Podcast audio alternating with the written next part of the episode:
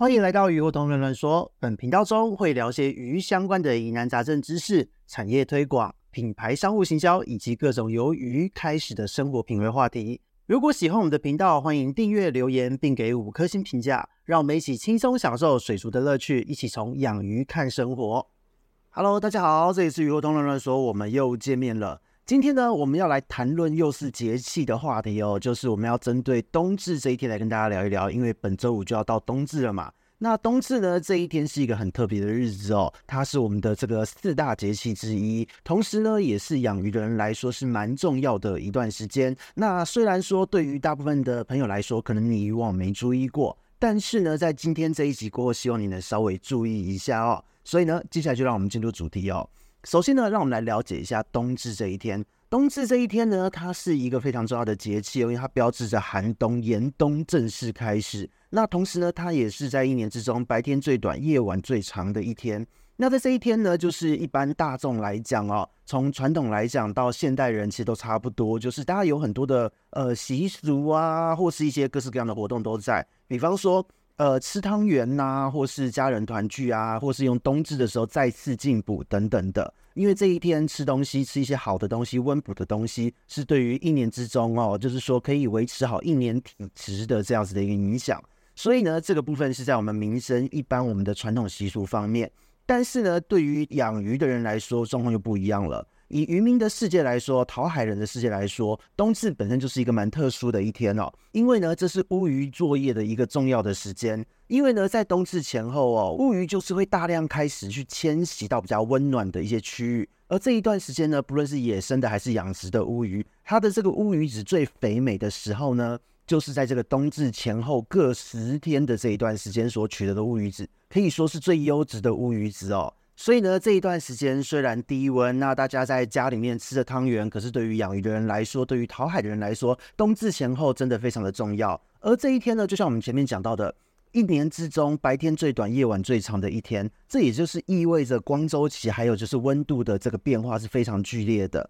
所以呢，对于养观赏鱼的朋友来说，冬至这一天其实也是蛮有意义的。首先呢，最大的意义就是光周期的变化嘛，还有这个温度的变化。如果是长期收听本频道的听众朋友，应该都会知道说这两件事情是直接会联动到内分泌的一个变化。那不论是生殖腺的饱满，还有免疫力的下降，都是这一段时间会产生的一个现象。所以呢，这一阵子哦，你在照顾的时候，你有没有去缩短你的光照时间，让你的这个鱼缸，让你的鱼只适时的维持在一个低温的环境？其实呢，影响的层面是非常深远的，甚至可以说在入冬以后，就是鱼只让它体内储存的营养转化，生殖腺顺利发育的时间就是在这几天了。那这一段时间呢，你操作的好不好，就是跟我们乌鱼的这个采捕期同一段时间哦，在这个冬至前后各一周到十天左右的时间。如果你能够注意到这些照顾的小细节，其实呢，这是直接可以关联到在春天的时候能否挤得出东西。那挤出来的东西就是所谓的精卵哦，品质到底好不好？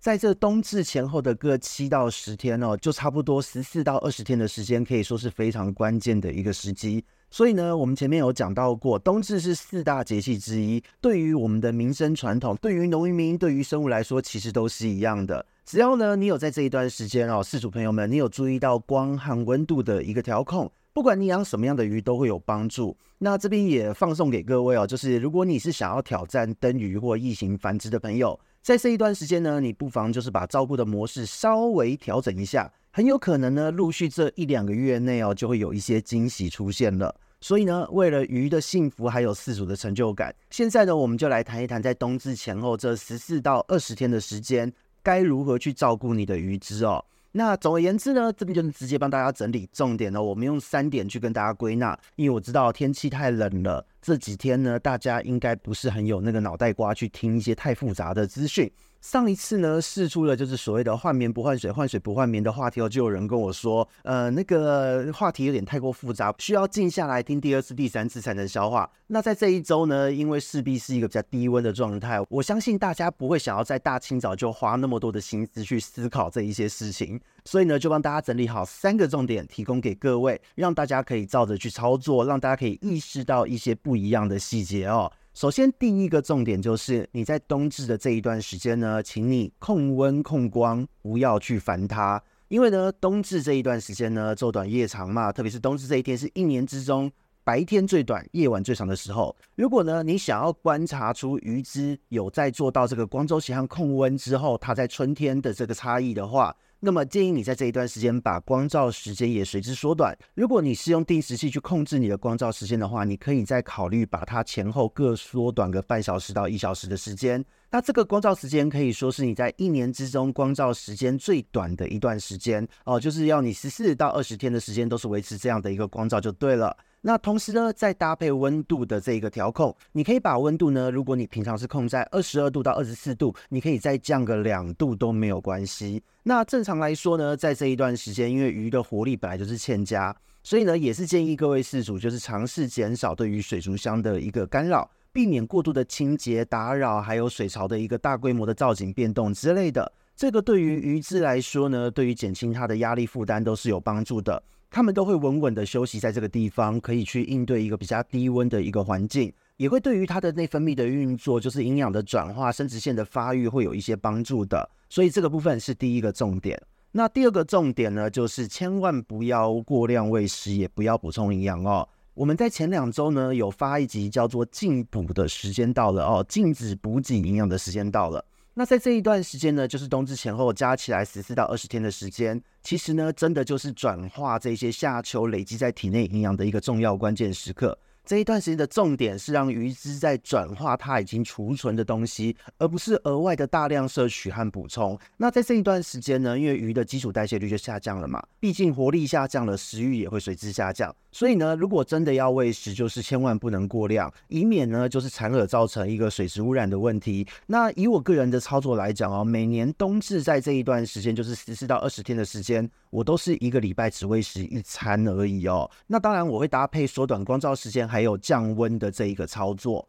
那也要再次提醒哦，在这一段时间非必要的营养补充千万不要乱给，因为呢这一段时间鱼只重点是在转化它已经储存的营养。如果在鱼只转化这些营养内分泌在变化的当下又给它过多的营养补充，这个时候呢，除了水质恶化之外，肠道的菌虫出现问题导致腹水或是头痛的状况，都是在这一段时间可能会发生的事情哦。所以这是第二点的一个部分。那再来就是第三点，这一段时间呢，鱼只的免疫力会极差，所以请谨慎检疫哦。因为呢，活力下降了，代谢力下降了，所以免疫力也随着下降嘛。因为这一段时间就是在转化，所以呢，你买新的鱼进来，它的身体也比较弱一些，你一定要注意到检疫的操作。那这一段时间呢，因为季节性的关系，其他的生物也会连带的受到影响，所以呢，一般来讲，白点病啊、胡椒病啊、三代虫这些原虫、寄生虫疾病的风险相对也会比较高。如果呢，饲主朋友心脏很大颗，在这一段时间你买了直接丢下去，很有可能呢会有外来的鱼只带入疾病的风险，或是说你的这个新进来的鱼，因为它免疫力也比较差，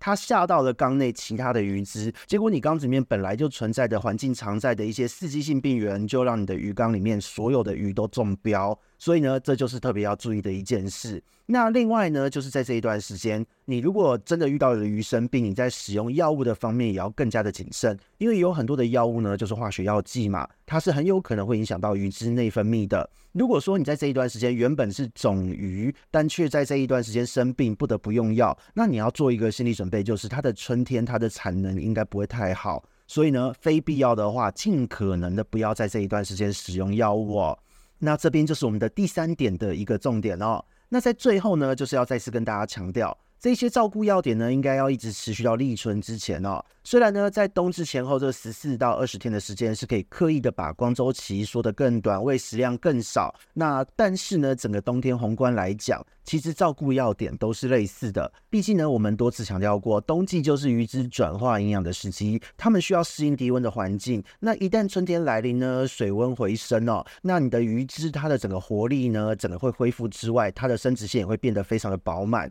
所以这个时候呢，你在逐渐增加喂食量，还有其他的照顾措施，就是一个适合的时机了。所以呢，总结一下，冬至对于我们一般观赏鱼的饲主来讲，是一个需要特别注意，你就是不要手贱不要焦虑的一个时间哦。你只要记得就是我们今天提到的三大重点：控温、控光，不要干扰；再来就是不要过量喂食，不要补充营养；还有就是谨慎检疫，还有就是谨慎用药。那你只要把这三个重点注意维持到立春之前，这都是有助于就是确保你的鱼只呢在寒冷的冬天可以保持健康，还可以调整它的体态。那在春天呢，它的体质也能够非常的好，那你自然就可以期待它会有最好的一个卵质和卵量了。所以呢，讲到这边，感谢大家今天来收听本集的鱼活通乱乱说，我是梧桐，祝大家冬至快乐，我们下次见，拜拜。